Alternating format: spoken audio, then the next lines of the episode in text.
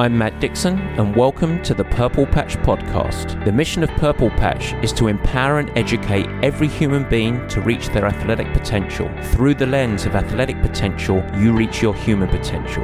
The purpose of this podcast is to help time starved people everywhere integrate sport into life. Hi there, Matt Dixon here. And guess what? We care about performance. We want you to get faster, amplify your health, and help you do the things that you love to do as long as you can. And so does the team at InsideTracker.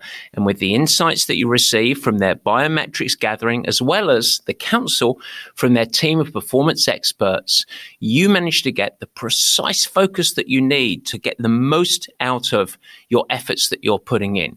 All you need to do is head to insidetracker.com slash purple patch and you can use the code Purple Patch Pro 20. That's Purple Patch Pro 20, and you get 20% off everything at the store. All right, now it is our very first video podcast. And so we get to say, let's get on with the show and enjoy. I hope you have a good time with it.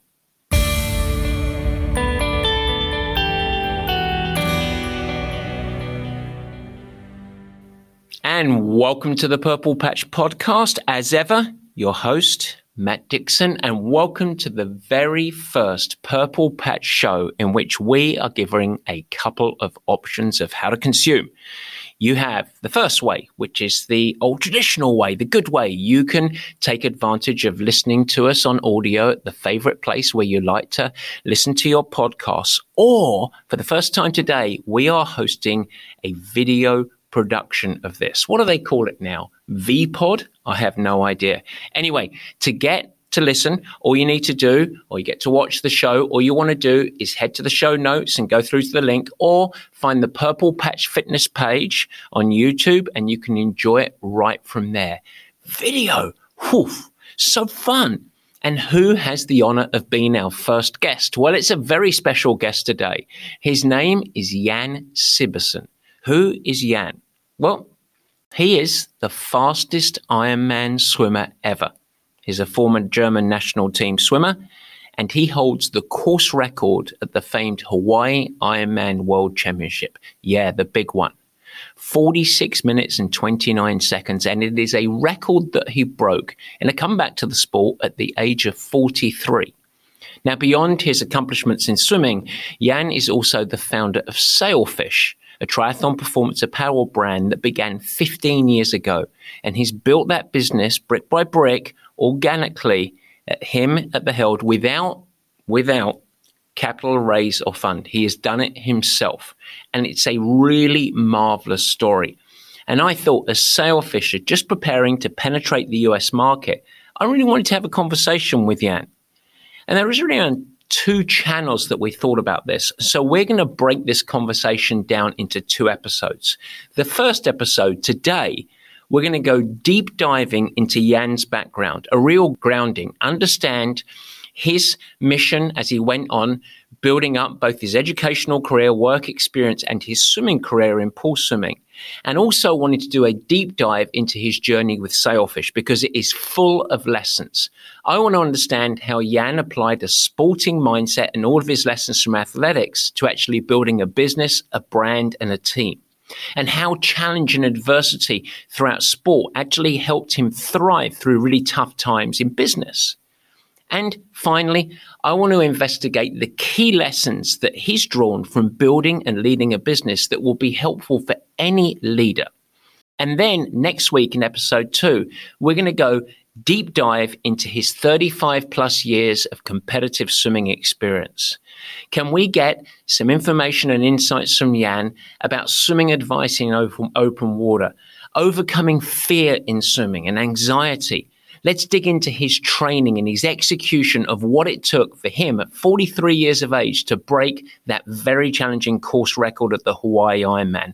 And there is so much more. So this week, it's performance, it's business, it's building, it's athletic mindset. It's a great episode. Next week, it's one for the triathletes and the swimmers.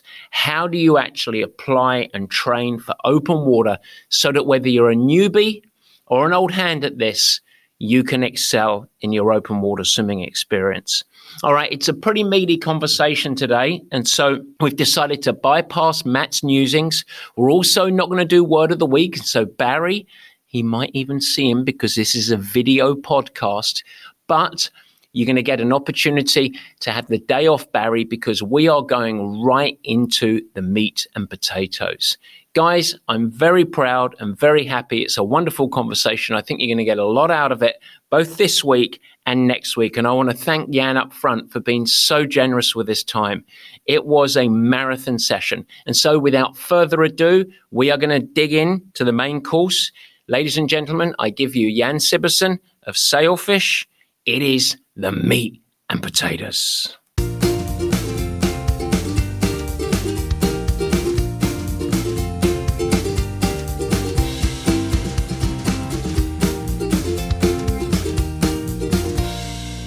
All right, guys. So it is the meat and potatoes, as we like to call it. And as mentioned, we have a very special guest today. In fact, I'm delighted to welcome onto the show Jan Sibbersen. Welcome, Jan. Thanks for having me, Matt.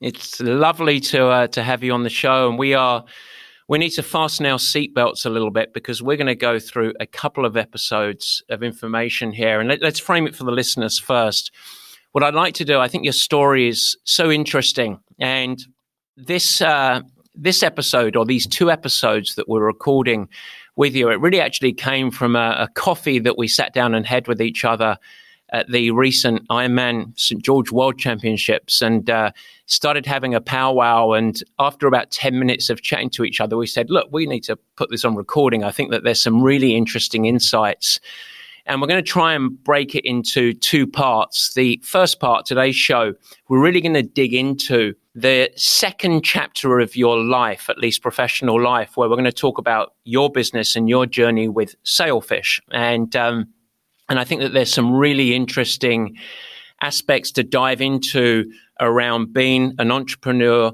building a company from the ground up and some of your experiences and some of your mindsets that you've applied from that from your first chapter that we're also going to dive into a little bit today around yourself as a professional swimmer, a Olympic swimmer, and the course record holder, the fastest swimmer in Ironman racing at the Hawaii Ironman World Championship. But I wanted to also, in episode two for next week, we're going to dig in and draw from some of your experience in swimming and provide some insights, recommendations, and advice for people that are looking to improve in open water swimming. You have a wealth of experience in that. So, so we've got a lot to get going, I to get through, and I hope that you are ready and you don't mess this up. And I and, and I'm sure it's going to be a really interesting conversation. So, so if you're locked and loaded, are you ready to go? you know, it's just like on the race course, right? Uh, you're well prepared, and then you know, there's nothing to fear. So it'll hurt at, at points, right? It'll, it'll hurt at some point, at some stage, but I'm, I'm ready to go.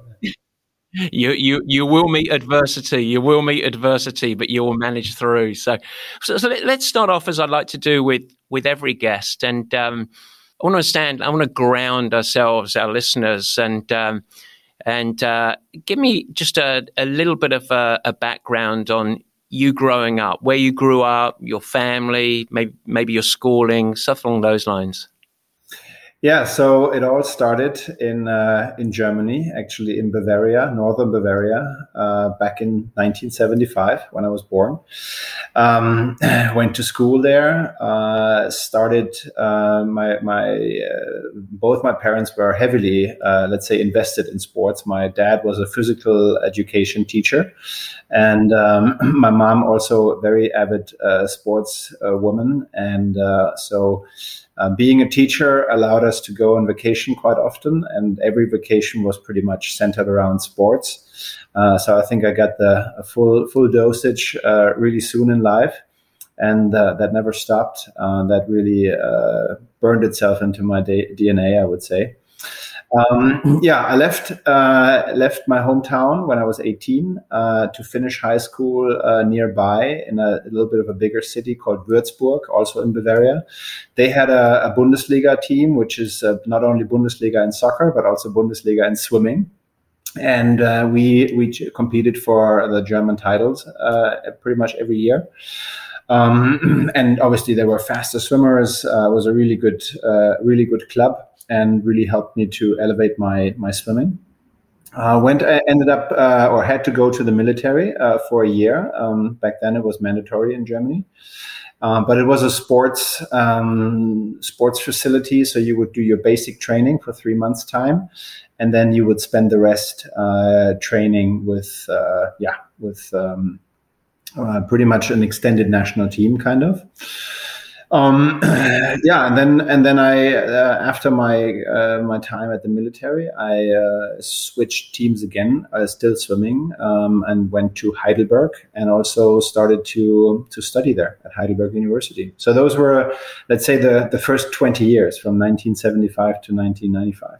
And just going back, was swimming always your first sport? Did you do any other sports growing up, or were you sort of single sport? I did I did many other sports uh, growing up, um, and as a matter of fact, I used to, I used to be a skier, and um, I was probably more talented in skiing than in swimming.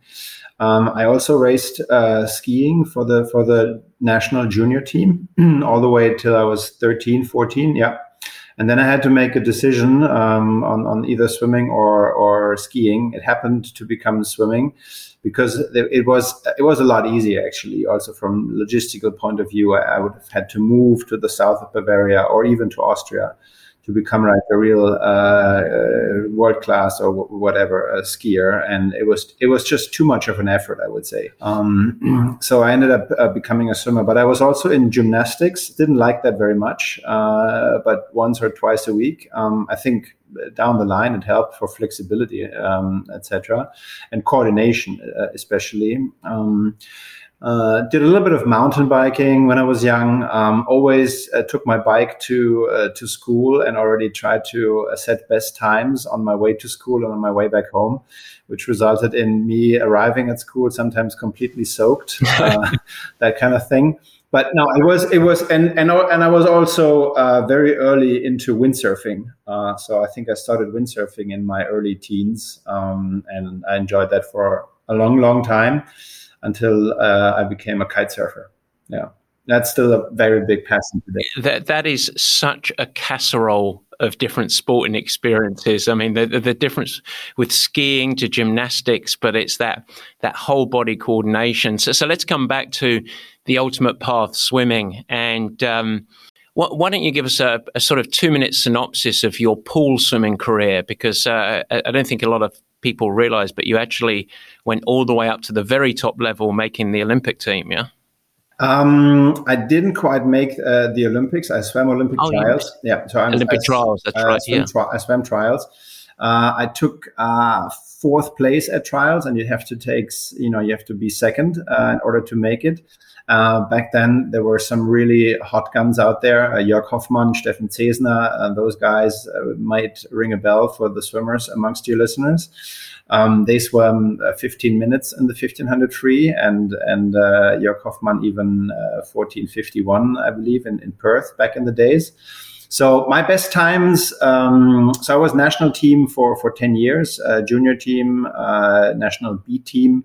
Um, I swam Europeans, I swam Worlds, um, and best times were a one back then 152 in the 200 free, a 356 in the 400 free, and a 1547 uh, in the 1500. So this is long course meters. Yeah, I was back in the days that was okay. Today, you know, you're you're just getting laughed at.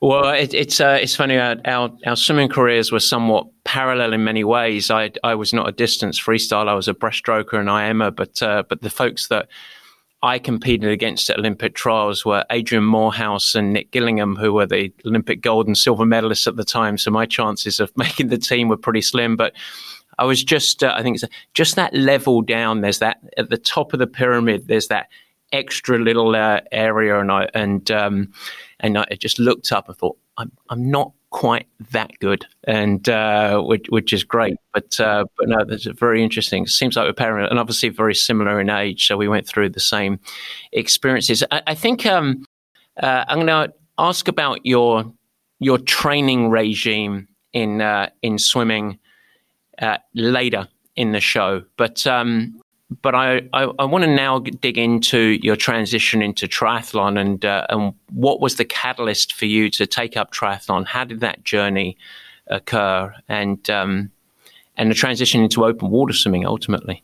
Yeah, yeah. Um, so maybe maybe just one more note on on on the competitive swimming in the pool, and you know you're sitting there uh, pretty much on top of the game, top let's say in the in the final of of a national uh, championship, right? And uh, there's eight guys on the block, and uh, and then you take fourth place or fifth place or third place but uh, and, and, you wonder you know you, you've trained 12 13 times a week you swam 60 70 k a week and you're like no what what does it come down to? And um, I, you know, I, I, was I was not fortunate to to win to have this win in the swimming world, but then later on in the, in the triathlon world, at least for the swim part, uh, figured that one out. So that was that was a great um, yeah relief or success um, uh, to get there. But it definitely took uh, some time, and it took uh, took a lot of work to get there. But um, yeah, um, getting getting back into how did I get into triathlons? Um, so we had uh, in the early 90s you know you, you started in in the swimming pool um, when you were swimming with your team you started uh, the, to see these crazy people who would uh, who would not only swim but then they would get on their bike afterwards or they would come from cycling or they would come from running. And then you know they would they wouldn't swim very fast and they would always look a little bit ugly. But uh, those were the triathletes. And um, and so I became friends with one of them and uh, he regularly made it to Kona back then in the late 80s, early 90s. And he told me the stories about Mark Allen, Dave Scott, and all this kind of stuff. And I was like, oh, you know, maybe one day uh, this could be on the bucket list, um, but uh, didn't really think about it too much. Until like mid 90s, uh, I would I would do uh, my first triathlon. Um, after the swim season, swim season usually ends in June or July. Um, and when that was over, I would uh, got my got this old Peugeot bike where you, where you had still the, the shifting on the on the down tube. Um, oh yeah, everything mm-hmm. super manual, and led the led the Olympic distance race led out of the water by like I don't know five minutes or so, and eventually got caught on the bike already. And uh, it was the first time I didn't train before. I, was, I, I said, well, I can ride the bike, right? And running, I can do that as well. And I remember in T2 when I started to run, my knees, it, it felt like somebody was sticking needles into me. And it, I was like, how can, how can you possibly enjoy this? This is so painful. Um, but but it was also the first time I, I, I had this I did this brick thing or of, of, riding and, and running. Um, so uh, I did a, another race like a week later, and it already felt better and I and I enjoyed it. I mean, you know, that's uh, that's how we all end up in, in the sport because we love it. Uh, sometimes more, sometimes less. Um, and I said to myself, hey, let's um, maybe this is something for when my swimming career is over. And uh, uh, so eventually, my swimming career came to an end in in 2000. I was 25, and uh, and then it was more uh, a uh, yeah, well, things don't happen for for chance, but uh, it was more out of necessity of, of, of doing something. Though back then I was living in New York and had a, I think we'll talk about that, had a quite a stressful job and needed to do, and I started to put on some pounds, and I noticed that very quickly how the pounds kept kept on adding, and I said to myself after three or four months of uh, wine and dine and party. Now it's time to get back into shape because otherwise you're just going to balloon. And um, and that's how I uh, that's how I really got got into the sport. And um, there was a race in in the Caribbean uh, in St. Croix, the half half Ironman in St. Croix. Still my favorite race up till today. Um, it was absolutely amazing down there. So much fun. Um, I think this is what triathlons should be uh, yeah, and and prepared for that by by swimming in the downtown athletic club in New York, by riding up uh, the West Side Highway and running in Central Park, uh, and then and then flew to flew to the Caribbean. Uh, had a week of sun, fun, and rum and coke, and did, did, the race. Placed second overall in the age group uh, category, and had a slot for Kona suddenly, and that that that that was the start of my triathlon career. Yeah, didn't really plan for it. Honestly, I didn't. Yeah, there's a lot of things that I didn't plan for in my life, but um, definitely uh, was a was an exciting kickstart to the whole story that was to follow. Well, in our, in our second episode, we're going to dig into all of your swimming experience and hopefully provide the listeners with some real insights and advice around open water swimming and training, overcoming fear, so much more. Um, today, we're going to dig into your journey post swimming, but uh, but I do just before we dig into that, I do want to just bubble up very briefly, just the next couple of minutes, talk about the the swim course record at Kona. You went to Kona. Um, the swim course record was just over 46 minutes by memory.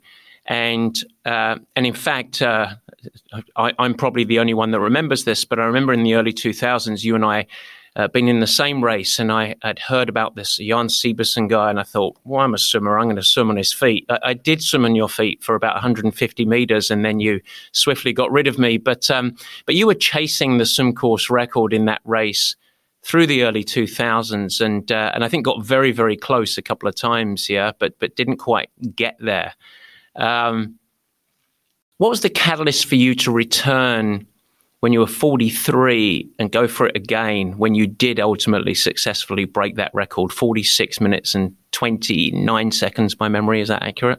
That's that's accurate yeah.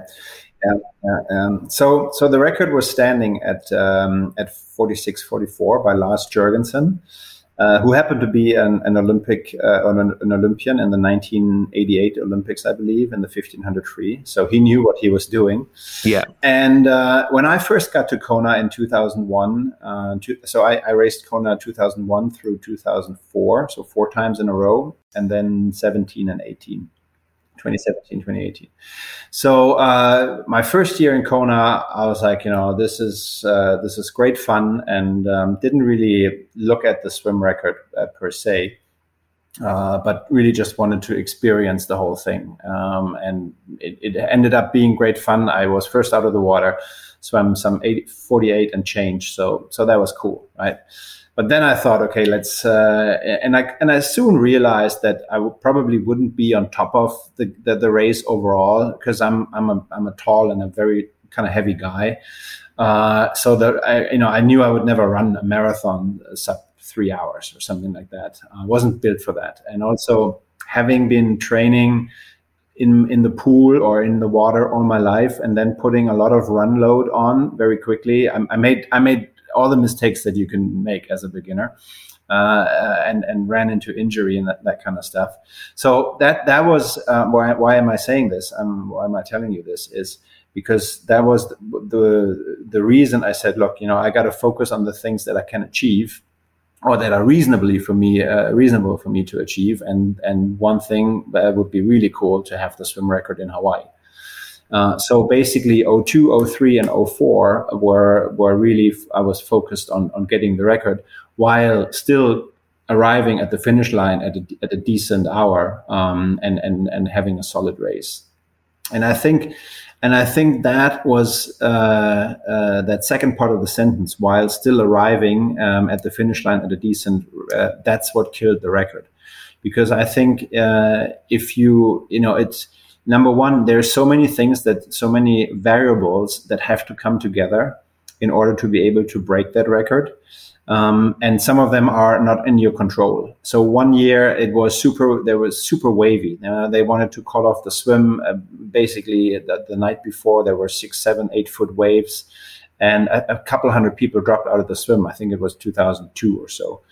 And then, and then you know, you had a year like 2003 and I was I back then the swim exit in Kona was on the left side of the pier when you come from the ocean. So you had to walk up that ramp if you remember. So I, I got to the ramp and I looked up and and and there was 46, 44 right there, but I had 10 meters to run or five meters to run, and I was six seconds over, right? And uh, and then I think in the last time I tried it uh, in 2004, uh, similar situation. I, uh, you know, I, I, I basically spent half of the swim race to trying to get rid of uh, people like you and others who sticked on uh, to my feet longer but it's so counterproductive uh, for your overall performance because if you go too hard in the beginning, you you know you you build up all that lactate, and it's gonna really hurt you towards the end. Um, so those, the, you know, the, there was always something, and then there's always in the back of your of, of your head, oh, I still got to finish. I, I still want to have a good race, uh, and so you don't go all out. Mm-hmm. Um, so I got, I came back in, and and then I buried the the, the whole topic because I didn't in 2005 I didn't qualify anymore. In 2006 I was already starting about starting Sailfish, uh, thinking about starting Sailfish, and then and then there is 10 years of of growing the business, growing the brand and then I'm back in Kona in 2016 and I'm watching the, the swim start. And everybody who has watched this before knows the goosebumps and the gun goes off and the atmosphere is just so it's electric. It's so second to to to nothing else in, in the sport, I would say. And I was like, you know, I got to try this again. I, I, have to, I have to try it again. I, I, otherwise, I'm not being honest to myself. And uh, yeah, needed needed uh, two attempts um, for it to work, but it was that 100% dedication just on that, right? I knew, okay, I have to finish the race in order to that the record counts. Um, but being 43 eventually and having so many lifetime miles in you, and we can talk about it uh, in, in, more detail um, um, later um, in the preparation and all that um, but being at that at that age you know it's like this you have to be single single-minded and, and focused on this one thing.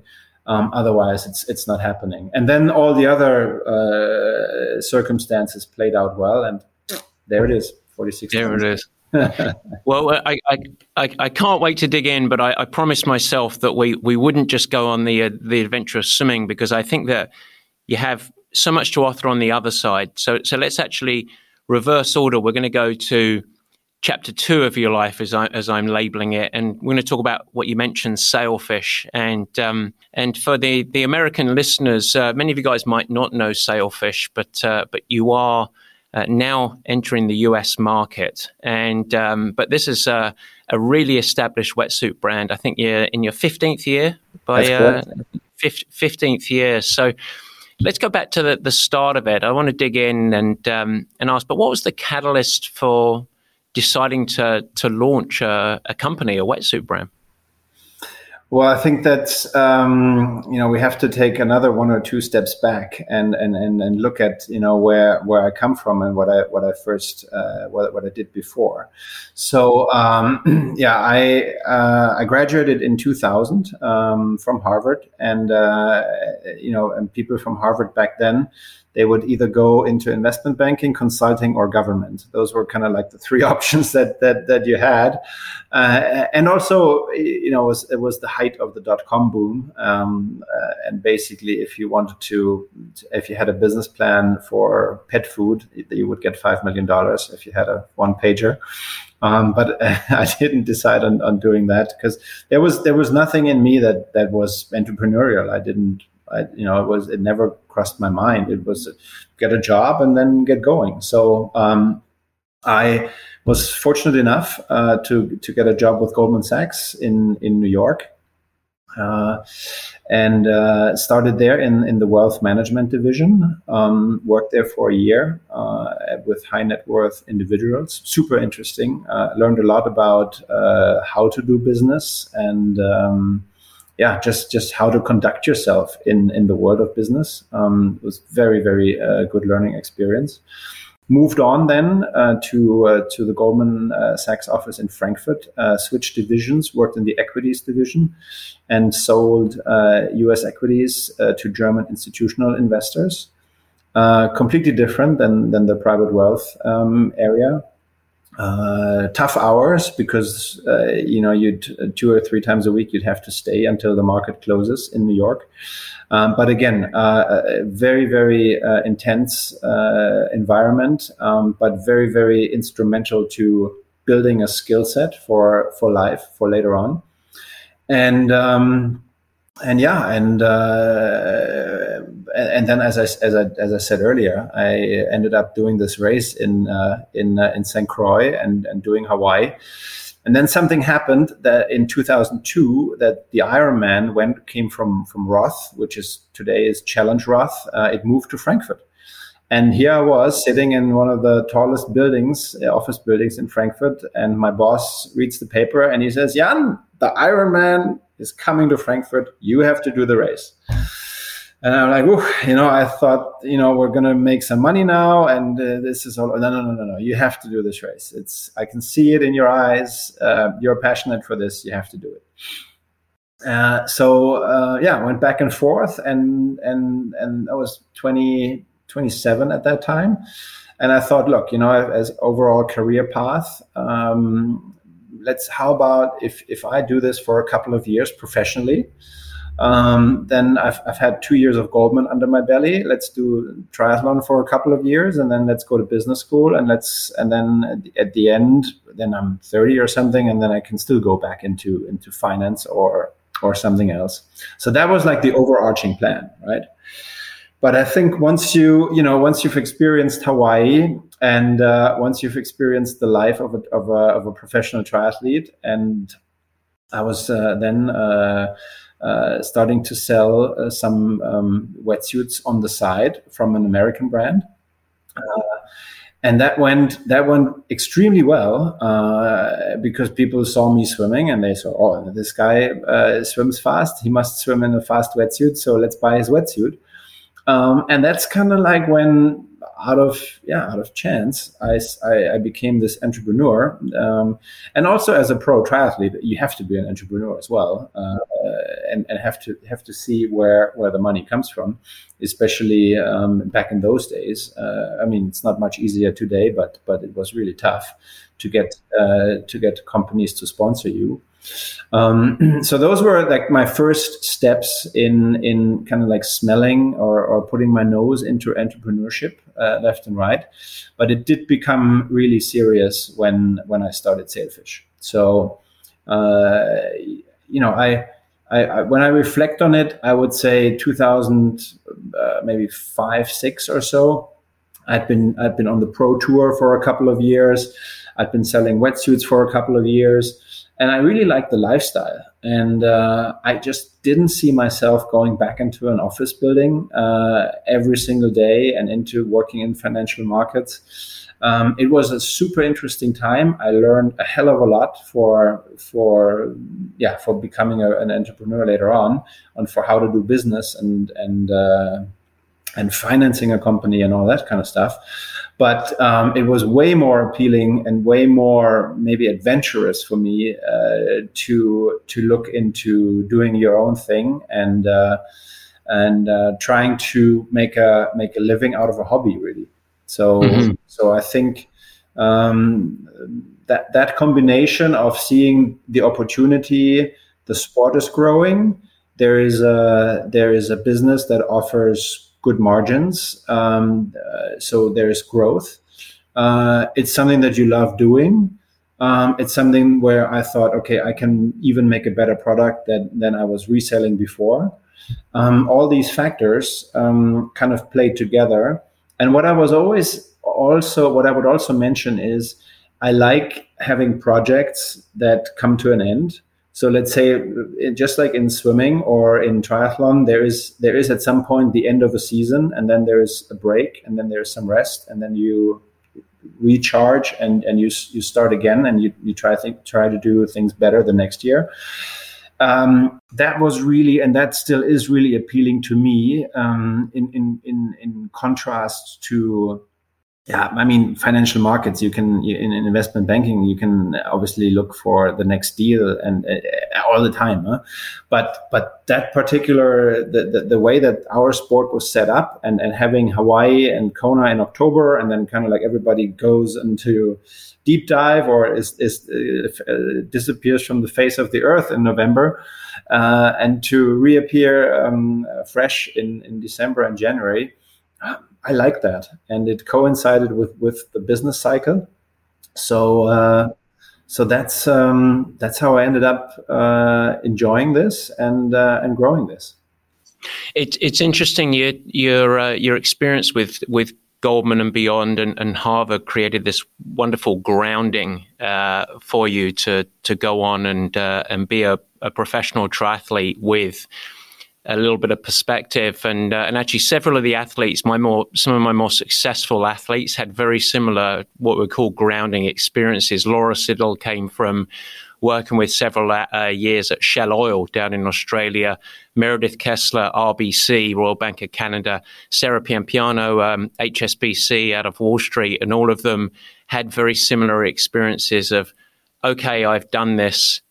Now I'm going to do triathlon, and it came off of this real sort of grounding and perspective of of professional life in that. then when they went on to a professional triathlon, I think had the that perspective that helped them develop their personal brands, professional relationships, and a real sense of, of great, great ownerships rather than sometimes just falling into the sport and, and lacking a real understanding of, of not the real world, but but I'll use that just to, to get us there. It's interesting.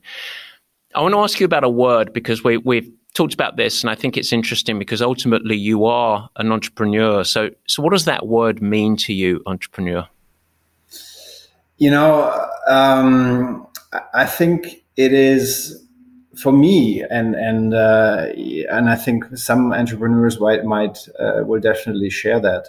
Uh, it is it is you know you you have to be good at something in in within the realm in order to you know you have to have an idea or you have to have a product or you have to have something that you're really good at. But at the same time that the thing that appealed most to me uh, as an entrepreneur or still appeals most to me is that you need to know, you need to be a very, very good all rounder and you need to know something about pretty much everything, right? Whether it's accounting, HR, uh, marketing, sales, purchasing, uh, product development, uh, you name it um, and that that broad spectrum um, and and obviously you you learn as you go and the, the, numbers get bigger and it gets more complex. You have more and more employees and you have to you have to deal with all these these different challenges. Um, that's that's probably the most fascinating part for me because because you grow enormously versus you know and, and i'm and i'm not saying that that not being an entrepreneur is is, is not a good thing i mean there you know you, if you if you want to climb up the the corporate ladder and eventually become CEO, you probably have to be a very good entrepreneur as well, because at, at, at the CEO level, you have to also run all the aspects of a business. Um, but uh, kind of like doing it yourself and starting it from from ground zero, um, you know, that's that, that's that's a fascinating way uh, to do it, and uh, it's so rewarding to see it when you when when when things start to grow and when when people buy your products. Uh, I, I, still I'm still getting a thrill out of it when I look into our online shop uh, every day and I see. You know, if I go in, through the streets in in Germany and sometimes you see a sailfish product and I'm like, wow, you know, somebody actually trusted in in this brand and trusted maybe in me and, and, and in buying this and, and it's so rewarding and it's so cool to uh, to see that. But um, yeah that's all.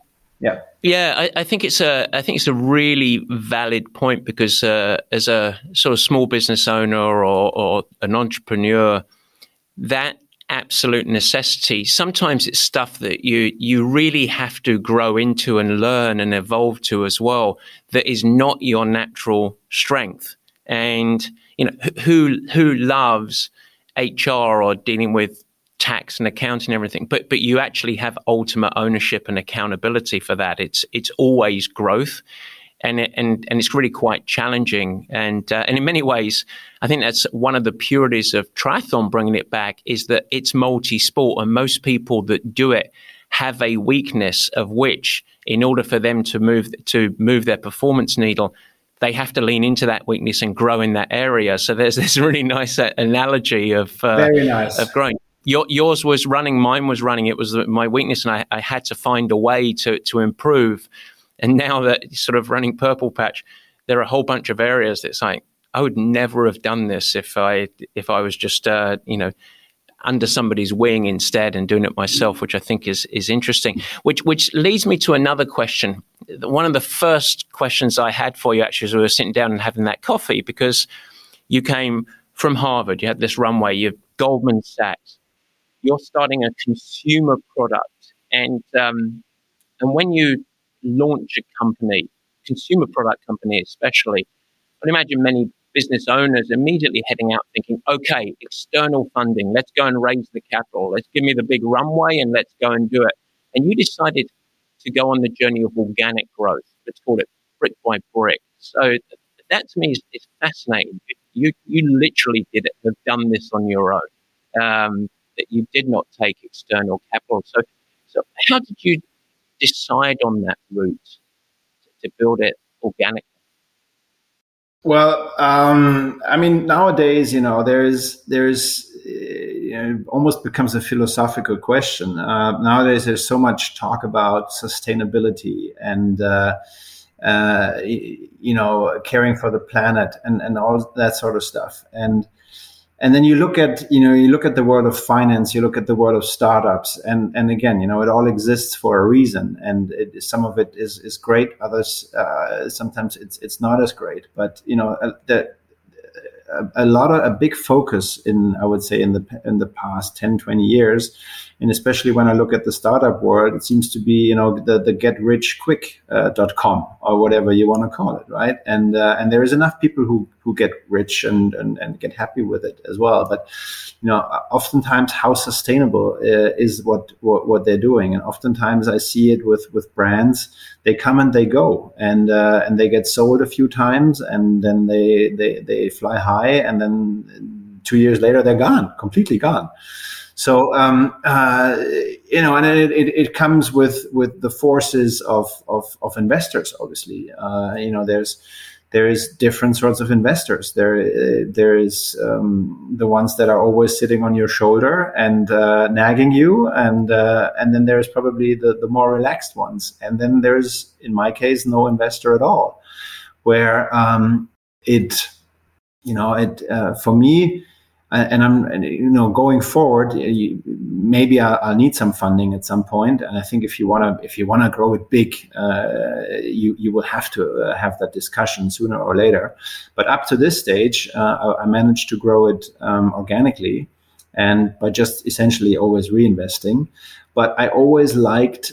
Um, I like the freedom uh, of of not uh, having investors and having um, being able to make my own decisions um, and do the things that are were right for the long term growth of the company and maybe not for short term uh, profitability uh, from a short term uh, profitability point of view. Um, so that was also that was that was always uh, important to me. Um, secondly, um, I also believe that sometimes uh, if you don't have that stress and that, that pressure from investors, I think it uh, it's better for for the create for creativity sometimes I would say because you can dis- uh, decide yourself uh, at the pace that you want to grow or that you want to look at opportunities uh, left, right, and center. Um, for example, I mean, I, I got into the stand-up paddleboard business uh, before everybody else did. Um, and uh, well, at, back at that point, I would have needed capital in order to make it uh, make it a viable business. But it's but but you know, I started it in in in 2010. I started producing stand-up paddleboards, and uh, it, it didn't work out because because yeah, I didn't focus too much on it. Uh, but is that something that that I would have been able to do if there was uh, investors there? Yeah, you'd have to convince them and all that, and then and then there would be a talk. You know, are we deviating from our core strategy and so on and so forth. So so I think creativity plays a role in in that decision of of, of growing organically as well. Um, but um, yeah, it's. Uh, it's uh, it's very rewarding uh, if you if you uh, if you do it yourself and you can look back at it and and uh, you know that you've you've done it out of your own resources. That's that's a, it's a really really nice feeling. I understand it's not possible in in in, in, many startups uh, because the, the the the starting costs are are so high. Um, but back in the days and and also if you you know if if if you experience that, and that's probably the biggest challenge. You know, if you experience super, super strong growth, um, then you have to finance it, and you have to find a way to uh, to get these funds. And of course, I have a, a credit uh, line with the bank, uh, and I usually uh, order the order my products first, and then I go to the bank and I said, "Guys, I gotta have to confess something. You know, I gotta pay for these orders." And then and then, then they say, "Oh, what could go wrong?" I say, "Well, worst thing that can happen is you end up with a lot of wetsuits in your bank." and um, but you know, it's a it's a partnership uh, on on all means of, or on all fronts and uh, uh, it it definitely keeps you focused and and alive uh, doing it yourself. Yeah. It, it, it, it's funny that you you mentioned that you're basically in, in control of your own destiny of growth in many ways, owning it yourself. But but if, have there been times? I guess two questions. Have there been times where you feel like the lack of external capital has held back the oppor- opportunities for growth. Uh, I, I, guess the stand-up paddle boards is, is potentially one example. Uh, the second, have you got navigated times of real emotional and, and practical financial stress with the business at all, or have you just built it really incrementally? Well, I mean, look at looking at the looking at the situation right now. Right, um, I'm coming to the U.S. We're doing a three months uh, road trip uh, across the entire U.S. from San Francisco all the way to Boston, and I'm I'm looking at this beast, at this country, and I'm and I'm and I'm looking at the sheer size of it, and I could think, okay, you know, I could do something here, there, there, there, and then there's warehousing, logistics, all this kind of stuff and yeah, there are there are huge capital uh, restraints. And if if I had another million dollars, I would I would know where to put it. But um, but uh, I I still believe it's it's doable. It'll take a little bit longer.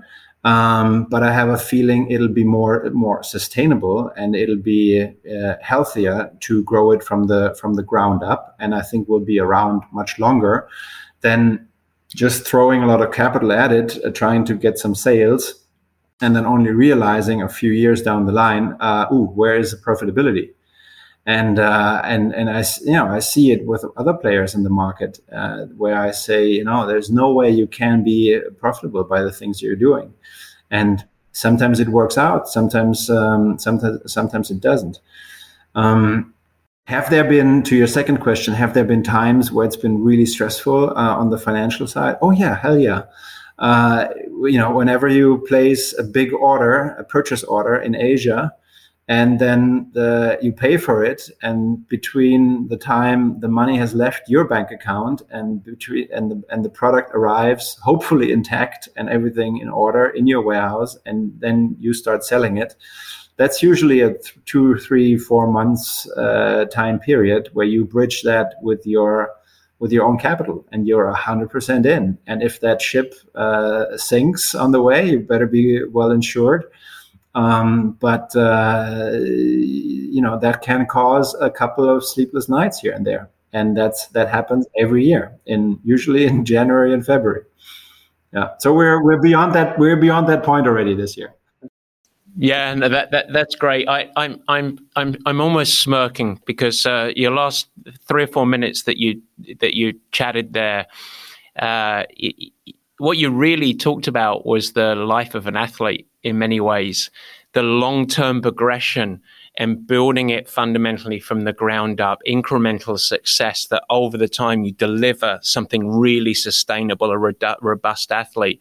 And along that way, you are still going to have setbacks and challenges and failures. And, um, and so it, it's a wonderful segue into my next question here, which, um, which is really around sort of one of my observation, high performers and and I'm going to label you today on a, a high performer, but a high performer in sport and in life, I would say, um, always have a, a, great ability to navigate failure, setbacks, adversity. So I'm assuming, and uh, you just sort of probably a little bit of that, but in swimming and uh, and, and, in your business, I guess um, you've navigated setbacks and adversity. So how have the experience in sport and going through those challenges, how have they parlayed into your business experiences of challenges? Have you have you made that connection? Have you drawn on some of the emotional side of stuff that you're going through sport and uh, and applied it to yourself as a as an entrepreneur? Oh, absolutely. You know, I think uh, the the biggest biggest factor there um, really it gave it gave the greatest teachings in in sport was for me at least, uh, and especially when it comes to endurance sport. If you have if you're well prepared and if you've done your homework, uh, there's really not that much to worry about on on race day, and and doing building that confidence over not only years but decades that you know that you know if you've put in the work if you've rested well that there's a very very good likelihood that you're going to have a great race. Um, it's so similar uh, to to the world of business. You know if you have tested your product if you've worked hard enough on it um, if you've tested your systems your website your uh, you know if you've hired the right staff there is very you know i mean there's still a lot there's still a lot of stuff like for example covid that you know nobody you can't you can't control that. But you gotta you know but if, all, everything else um, if you i always say to my team you know out of out of 10 big things or 10 big decisions we got to get eight right. Mm-hmm. we can we can screw up once or twice that's okay. That won't break us but like seven to eight uh, hits, we, we, we, we have to get that, and we can ha- we can we can allow ourselves one or two or maybe three misses, um, uh, and and that's uh, that's you know we, we've had to de- de- to deal with with tons of problems, and you encounter problems, smaller ones and bigger ones. Uh, uh, on a very frequent basis in, in business, but um, you know there there are these days when you realize damn, that's a that's a big problem now. Like you, you're we're like in big trouble, and uh, and how do you solve that? And I think then, yeah, you have to keep calm and and remember that it's uh, and and maybe also in in in in in, in steering the business, not taking risks so big that they can completely shut you down. Uh, I mean, th- those would be stupid risks to take, right? But uh, so mitigate the, mitigating the risk um, is is a very important uh, task in my daily in, uh, business now, uh, so that we're not exposed uh, too much on on any front, and and that can be that can be hiring a second person for for a job just to have a redundancy if somebody uh, doesn't show up or leaves the company or so. Those are those are factors beyond uh, product um, but it's it's so strikingly similar to to the athletic world. Um, what you're talking about, absolutely. You, you talked about team there, and I want to I want to stay on the mindset a little bit, and um, and the mindset and the traits around high performance. Uh, something that I'm really passionate about. You you as a as a, some of your own traits in and mindset in sport. What do you think the the biggest one? We, we've just talked about the ability to navigate adversity. What are some of the other traits that you really bring to your journey of guiding sailfish? For me, you know, uh, when when you run a small business, uh, just like just like uh, just like you, uh, you know, and you have a team of 10, 15 people, uh, you I think you have to make sure that uh, you know at least I ask myself that question before I hire someone. You know, would I go out in the evening for a beer with that person? Uh, who is supposed to be on my team? So that's that's actually one of the first questions that I ask myself. And if I'm skeptical about that, I usually don't end up hiring the person uh, because because you're so close to each other in in, in a small business and uh, and we still need a lot of all rounders. So everybody still has, you know, everybody still has their areas, whether it's marketing, product development, or, or whatsoever. But uh, what I said before, somebody goes on vacation and you might not have two people on that one position. So somebody's got to jump in. And, uh, and so naturally the team needs to be very close. And, and there needs to be a, a, a common denominator of, of, of mutual understanding and also comfort uh, I would say. Um, so so that that personal level is is um, is super important to me. And uh, yeah, I mean, I've uh, when I became an entrepreneur, I had zero idea of HR, and uh, it, it, you know I, I, made a lot of mistakes uh, in the beginning. I, I, I still make mistakes. Uh, at, at, the moment, I don't think I, I may. Uh, you know, I think we have a great team together. Uh, you always think that until until somebody um, leaves for one reason or the other, but. Um, but I found that uh, to be the, one of the most important factors in, in putting together um, a good team uh, in in the business. Yeah, yeah, that's great. I want to talk about a, a subject that's uh, that's um, I think really really important for the times that we find ourselves in, which is stress. Uh, a, a, lot of people, in fact, a lot of leaders I know, but but employees as well, uh, are navigating really turbulent times in the world. Obviously, the last two years, and it's been very challenging. And as we sort of are collectively emerging back into what we might call the real world, it's it's change again. We've we've all sort of adapted to being at home, and now we're going back out in the world. Goodness me, you're going all over the US on your on your roadshow, and um, but there are there are times that are high stress. You've competed on the the high stage. You um own and operate a business that we've already talked about. You have to navigate high stress, and so I'm really interested to know your how you see your relationship, how you view those times of high discomfort, high stress. How do you approach that as a leader, and um, and how do you manage it? Well, you know, first of all, I think you know that everybody knows that when it gets stressful, uh, usually the real character comes out, and uh, it, it, things can become a little bit more edgy here and there. But I think one of the most important um, lessons for a leader or for myself uh, is you need to be able to to steer the the tempo or the speed of a team. So I think when there is quieter times, you also need to, you know, you need to let go and you need to let them do what they want to do, and you need to. Everybody needs to relax a bit here and there, and then so that you know when there's more stressful times you know you you talk to your team and say look this is going to happen now. We're going to get through this. It's going to last for four weeks six weeks maybe even two months or so. But it shouldn't if it takes if it lasts for too long you probably need more people. I mean or you know one or you got to relook at, at other factors. But you know usually stress comes uh, over uh, over a halfway definable period of time. And and uh, and and if you can balance that or if you can navigate the the tempo of stress i think that's already that's already um, yeah uh, half a winner right?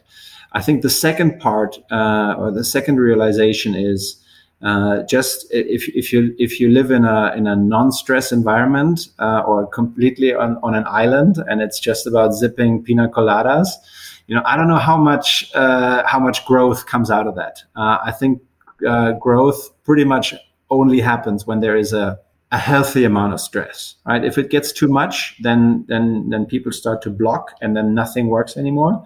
But if it's a healthy, uh, and, and I found that both in in in uh, in my athletic career, just like as in business, you know, if if there is excitement, if there is if there is stuff going on and it's happening, that's when I thrive, and that's when I think a lot of people who are like-minded uh, when they when they really perform at their best. Um, and it's it's not necessarily and, and and or let's say the more relaxed times. Those are better times for innovation, for creativity, like my best business ideas i've never had them in a, on a stressful day in the, in, in the office. They usually happen over a glass of wine or on a ride or on, on talking with someone. Um, but that mixture is so important to have that. Uh, but uh, at the end of the day stress is inevitable and uh, it, will happen and and uh, it's something that i was really well consciously or subconsciously prepared through the, my athletic career uh, so I think I can handle it uh, relatively well. But uh, yeah, do I make mistakes in stressful decisions, and do I sometimes maybe become a little bit uh, too snappy or, or too too direct or too forceful? Oh, yeah, yeah, I've, I've got these issues as well. I think we all do, and I admire the people who who uh, who are just completely calm um, in those in those situations. But um, you know, it's it always reminds me of, of the trading floor on the on in, at Goldman Sachs in New York. You know, I mean, talk to these people and they know what stress is all about, and uh, they also need to to uh, to relax uh, at some point. And obviously, otherwise we wouldn't be talking. A great way to reduce stress is either in the morning or after uh, a tough work day to do some sports, for example, cycling, uh, swimming, or running. Right. Um, so that that obviously helps tremendously yeah. I, I, think it's a it's a great perspective. Well, to, to finish uh, episode one, I, I, want to talk about Sailfish a little bit, and uh, we talked about you as a as a leader, but here you are, 15 years, you're expanding into the US, and so I think a lot of listeners uh, will be interested. Is, is your focus going to be here? Is is it a singular product? Is it going to be pretty much around wetsuits only? What what's the plan as you go out around Sailfish? I'm I'm interested to see your, your sort of strategy going into the US. So. Um, you know, I've always been looking at the U.S. Uh, uh, obviously, you, you do uh, when you when you are in uh, in this market or in a, in a lot of consumer uh, consumer product markets, that the US is the biggest market in the world. And uh, it's uh, having lived here, having been educated here, having worked here, you know, I always had a fascination for the country. So, um, yeah, but um, as I, you know, when I when I look back, uh, there were still these other projects with swim record and here and there and, and a lot of things on, on the side. So, um, and then COVID hit, obviously. Uh, but now looking at, uh, I, I, looked at the at the market last year, uh, at the U.S. market, and uh, as I do every year, and I was like, well, uh, it seems like there is a big player that is look. It seems like he's moving out of, or they're moving out of the space. It, uh, I also was able to hire uh, three years ago, um, kind of like my right hand man at the moment in Germany, who's running the business on a day to day on a day to day basis. Um, and that gave me a lot of uh, confidence and also a lot of uh, strength um, in order to to direct my uh, my energy uh, to a new market, knowing that uh, the rest of the business would be taken care of um, very well. Uh, at the same time, we had um, about two years to to develop uh, another full new product range uh, beyond wetsuits. Um, uh, we, we came out with like uh, over 50 new products this year. So um, I also felt that the product portfolio uh, would now also suit a US launch. So those were three, four, and another one or two factors that led me to believe that now would be the right time to uh, to enter the U.S. market. And we decided first to start with wetsuits um, only. That was uh, just to get the system go up and running um, in April. But already now we added uh, we added swim skins, we added accessories, and so on and so forth. So so we are a full triathlon brand, triathlon uh, product brand. Uh, you can really get everything from us uh, except a bike and uh, running and cycling shoes. Um, and um, yeah, we have a we have incorporated in the U.S. We have a warehouse uh, in the U.S. in Portland, in Oregon. Um, and um, I've I've taken a five year approach again, not uh, not a five month approach or a one year approach. So this year and this roadshow, it's really all about learning uh, how this market ticks, how it works, and I can tell you, two months into it, uh, I've learned a tremendous amount about this country, about um, the people, about uh, the consumers, about the triathletes, about the open water swimmers, about how everything is set up here. Um, it's been absolutely uh, uh, a spectacular experience um, so far. And I think it'll help us in making the right decisions with a, let's say, limited budget uh, to spend. Um, and in order to grow uh, in a smart way uh, in this country. So, yeah, next year uh, you'll see um, a lot more of us. And then, um, yeah, from a business perspective, I do want to be profitable in in five years' time.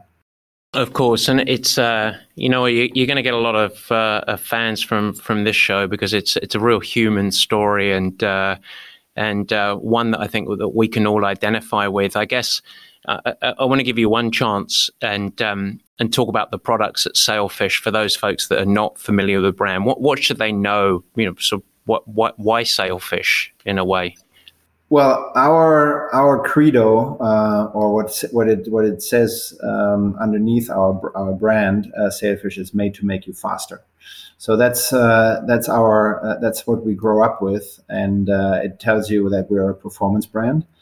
Um, but um, it also tells you that uh, you know uh, here's someone that has been swimming for about 35 uh, 40 years of his life and i think um, uh, and who has also worked on the product itself uh, for 15 years so i still i still develop and fine tune all our wetsuits myself um, of course, I give it. I give the products also to uh, to beginners, to to people who are not good swimmers, to get their feedback, uh, so that that uh, comes into into the equation as well. Um, but I think at the end of the day, what uh, what our mission or our goal is is to you know when you have somebody who is a triathlete or an open water swimmer, and if they think about anything swimming related if they think about us uh, rather sooner than later, um, then we have achieved our mission, and uh, we um, yeah we really want to to uh, help and uh, to make the swimming experience a fun experience and a comfortable experience. And for those of you who are out there for racing fast, uh, obviously a very fast experience too. That, that's a great way. Uh, my, my, my, last question for today is um, we have a lot of uh, young coaches that are looking to build their business. We have a, a, lot of actually young entrepreneurs that are just starting their journey in, in endeavors well outside of endurance sports, but are ultimately business owners. Would you have any advice for them as they're starting their journey? What would your advice, advice for people that are starting their own business or are in the early stages of starting their own business? Well, you know, if you if you do it on your own, and if you don't have outside uh, funding, and it's, you know that's obviously the way I went and the way I would recommend, uh, because it keeps your senses very sharp, and you really look at where you spend your money uh, very very carefully uh, you know, it's it's uh, it's a business, uh, especially the coaching business. I think is super. It's it's about relationships and it's about communication, and it's really you know I say up till today I tell all my sales folks it's one wetsuit at a time. You know, we're not selling bulk. We're not selling a thousand wetsuits at a time. We're selling one at a time, and it goes in communication goes such a long way. You know, com- talking to people, following up with people, being reliable uh, being sincere, uh, paying your bills on time, um, and and and also every every you know every week uh, take a step back from the dance floor and uh, go into the stands and look at what you're doing. Uh, try to reflect on what you're doing. Um, that I think is really important because you can you can get caught up so much in the day to day business that you lose sight of, of the overall goal. And a good friend of mine, he once told me the the CEO of a company does not work in the company; he works alongside the company. And I think that's a very, you know, at some maybe not in the beginning stage because you don't have anybody who does the dirty work, so you have to do it yourself. But at some point, uh, it is so important uh, to take that step back and to look at your organization and and look at it from the outside. Try to try to put yourself into the onto the outside of things, and you will see a lot about uh, um, about what you know you should be doing. And usually, uh, you know, you're you know then yourself what you need to do. Yeah, so, so, I mean, somewhat on a parallel path. I could not agree more, and. Um, and in fact, sort of trying to rise up a little bit myself and uh, and get out the weeds. But the we don't talk about obviously one wetsuit at a time, but we talk about our athletes as being more than a number. So every athlete has their own journey. And it's very important, no matter how close their relationship is. Obviously, at the at the very nucleus, athletes, the small number of athletes that are working with me directly, but as they go out to our coaches and then on our squad programs, is every single one of those athletes is has their own journey that's really important to them, and they are putting out their trust in us. And so we must build the relationship and if things do start to go wrong, we need to course correct. We need to support them in, in any area. So it's exactly the same mindset of uh, it is relationships, and you, and that is a great investment. So it's wonderful. Well, uh, Jan, thank you so much. I, I we, we're, going to take a pause and a break, and then we're going to invite you back next week, and we're going to draw on that 35, 40 years of, uh, of swimming experience to um, to hopefully provide some some really interesting perspective, some storytelling, and some advice around helping people, no matter what their level is, get faster. But for today, I, I want to thank you so much and uh, really appreciate your journey. I also want to offer you best of luck in the journey as you uh, as you expand Sailfish. You're a great leader, and really thank you for coming on today. Thanks, Matt. I really appreciate the time, and uh, I hope to uh, see and hear all of you back next week. Cheers, guys. Cheers.